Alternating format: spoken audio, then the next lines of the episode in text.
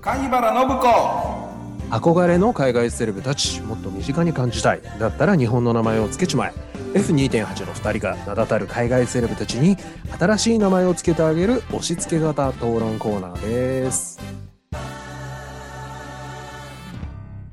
さてはい。よろしくお願いします。よろしくお願いしますはい今回の貝原信子ですがはい。アメリカのロックバンドレッドホットチリペッパーズのベーシスト、フリーさんでいきたいと思います、はい。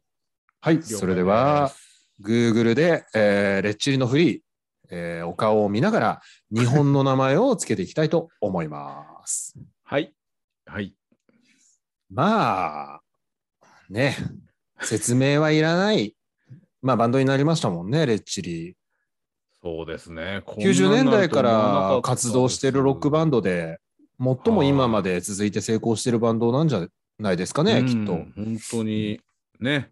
あのー、結構極ものでしたけどね、昔は。ね、当時はね、そうでですよね。もう、うん。あの全然ど真ん中じゃないし変わったことやってましたよね、完全に全員がそういう風に聞いてましたよねはうんかっそこいんいねなレッチリまあ、うんえっ、と聞きました若い頃い。あーまあまあ、ほどほどには聞きましたよ。はああい。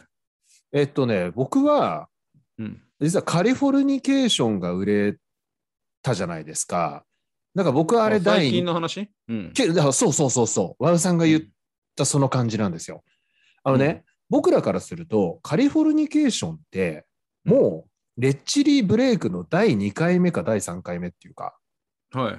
わかりますよねもう後半っていうふうに捉えてますよねカリフォルニケーションそうってで,、ですすはい。はいがですねこれあの今世の中的には、えーカリフォルニケーションが一番好きとかカリフォルニケーションで聞いてるとかレッチリといえばカリフォルニケーションという人が非常に多いみたいですあ、そうなんだ。へそうえ。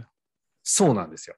で、僕らどちらかといえば、あの、マザーズミルク、母乳っていうアルバムとかですね、うんうんうんあと、えっ、と、ブラッド・シュガー・セックス・マジックかな、あーあの、パワー・オブ・イコリティとか入ってたような、うんはいはいは顔が4つ、顔が4つい。はいはいはいは舌出してるい。うんうんジャケのやつですよね。うんはいはいで90年代半ばぐらいに出たアルバムなのかうな。んうんまあ、あの辺がもう一番のピークって思っていて、多は分いカリフォルニケーションが出た頃って、ちょっと、まあ、ぼ年もだんだんね、来ていたんで、はい。へえ、レッチリもまた売れてんだね、すごいね、みたいな風に見てました よね。はいはい。はい。で、僕ね、その、えっ、と、僕らにとって黄金期だと思ってる、ブラッド・シュガー・セックス・マジックとか、あそこら辺のレッチリは、もう、それはそれは死ぬほど聞きました、やっぱり。ああ、死ぬほどね聞いたし、えーあの、ライブビデオとかもなんかどっかから探してきて、はいはい。まあもう擦り切れるほど見ましたよねあの時代なんで、うううはいはい。ただねちょっと僕ねカリフォルニケーション以降のレッチリに関してはあ あの逆にかっこいいんですよねみたいはいはいはいはい。 なあーこれかっこいいんですよねかっこいいらしいっすね、みたいなちょっとあんなに大好きだったのにうん、変な感情になってますああ、だから我々の世代はそうっすよね。なんか、やっぱそうですかうん、あのー丸くなっちゃったなって思ういんまうんすよね。うんうんうんうんあそこなのかなもしかしたら、なんかえらいメランコリーな音楽になっちゃった。なったなったしますよね、そうそうそうそう、うん。こんななんか塩らしい人たちだったっけっていう、ギターの音全然違うしね。 もっとチャカチャカチャカチャカバシ、なんかバスバスバスバスやってたイメージがあるんですよね。ガチャガチャガチャガチャ。ディストーション聞いたギターの音だったんですけどね、昔うはーね。ん。うん、なんか大人っぽくなっちゃった感じですよね。うん、そうですね。そう。だからなんかね、あの、 僕は正直今、レッチリって、当時レッチリが子供の頃好きだったうん。レッチリ、こうなってほしいの姿じゃないです。ああ、なるほど。はい。そうね。わかりますよ。やっぱそうですよね。うん。。まあね、ロックバンド、レッチリほど歴史が長ければ、各世代、各時代、まあ、いろんなね、魅力をこう放ってますから、まあ、いろんな表情があって当たり前なんでしょうけれども、ちょっと僕たち世代には今、寂しい感じがしなくはないですよね でも数年前ぐらいから、あの、うん暇つぶしに楽器屋さん行くと、はいはい。あのベース試し弾きしてる人をみんな アラウンド・ザ・ワールドのイントロ弾いてましたよ。ああ、みんなフリーに憧れて、なるほど。やっぱりベースのもうトップヒーローなんじゃないですか、今。そういうことなんでしょうどうねう。ん。なるほどな、うんその気持ちもよくわかります。はいはい。はい、そんなレッチリのフリーですけど、名前はどうでしたかえーっと、はい。ちょっとね、一つうんうん。の印象にだいぶ縛られてしまって、ああ、そなこるかほらど。逃れられなくなっちゃったんです、今回。うんうんうんうんうん。そこをつけてしまいました。ああ、なるほど、なるほど。結構じゃあ、はいはいまっすぐ、まっすぐ早めに行った感じな分んでかすっかね。てもらえるのかは分かりませんけれどほうも、ほうほはういほう。あー楽しみですね、うん僕の方は、もう結構、無難につけた感じです。ああ、そうですか。うん。っこの人の無難って何て思うじゃないですか。うん。聞いていただいたら、ああ、無難って思うと思います。 そうですか。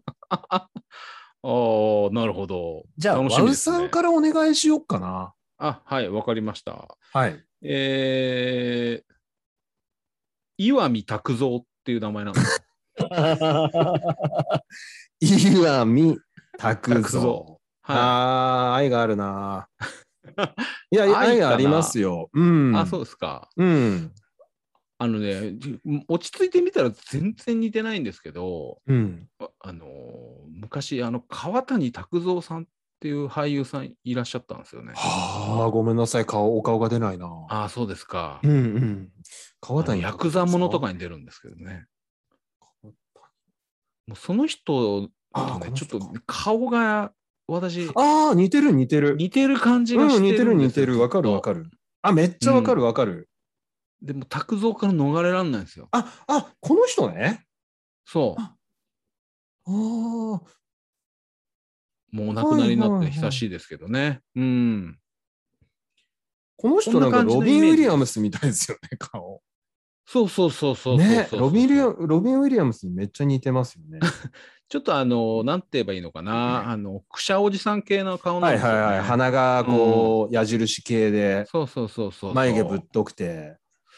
フリーも、あの、同じカテゴリーの顔にし感じちゃうんですよね。ようんいやいや、全然わかります。うん。はいはい。あ、それでからあの岩見拓拓三三。そうそうそうそう。あーあー、いいですね、いいですね。はい。なるほど。えっ、とね、私の方は、えーレッチリのフリフリーは、はい。島崎哲夫。あー、なるほど。これ無難じゃないですか、結構。うん。聞いてみたら無難だわ。そうなの。そうなんです。なんか僕は、えっ、と、若干悪意あり、これ。あー、うん、やっぱりあの、全裸でベースがリガリ弾いてた 頃のフリーだったら、僕は島崎哲夫とは多分つけないと思いますよ。今の今の。なんかやっぱ普通の人がやっぱもう見えてきちゃってからは、やっぱり島崎哲夫かなっていう。なるほど。うん。いや、いいと思いますよ。 わかるあ、そうもでん。すか。あ、わかります鉄夫っぽい。哲夫っぽいは哲夫っぽいですよねう。ん、鉄夫だ。あ、そうですか。なんか珍しく、この無難な感じが好きといった感じですね。でも結構、納得しましたけどね、今ね。あ、そうですか。うんい。や、岩見拓三もとっても良かったですけどね、愛を感じて。網走入りそうなんですよね。やあっーぱりね。 ああ、ちょっと北のうん匂いがする感じですかね。北の匂いとやっぱり日本の昭和のイメージが強いですよね、岩見なるほどねうん、鉄をね。わかりました。うん、いいんじゃないそれじゃあ、はい。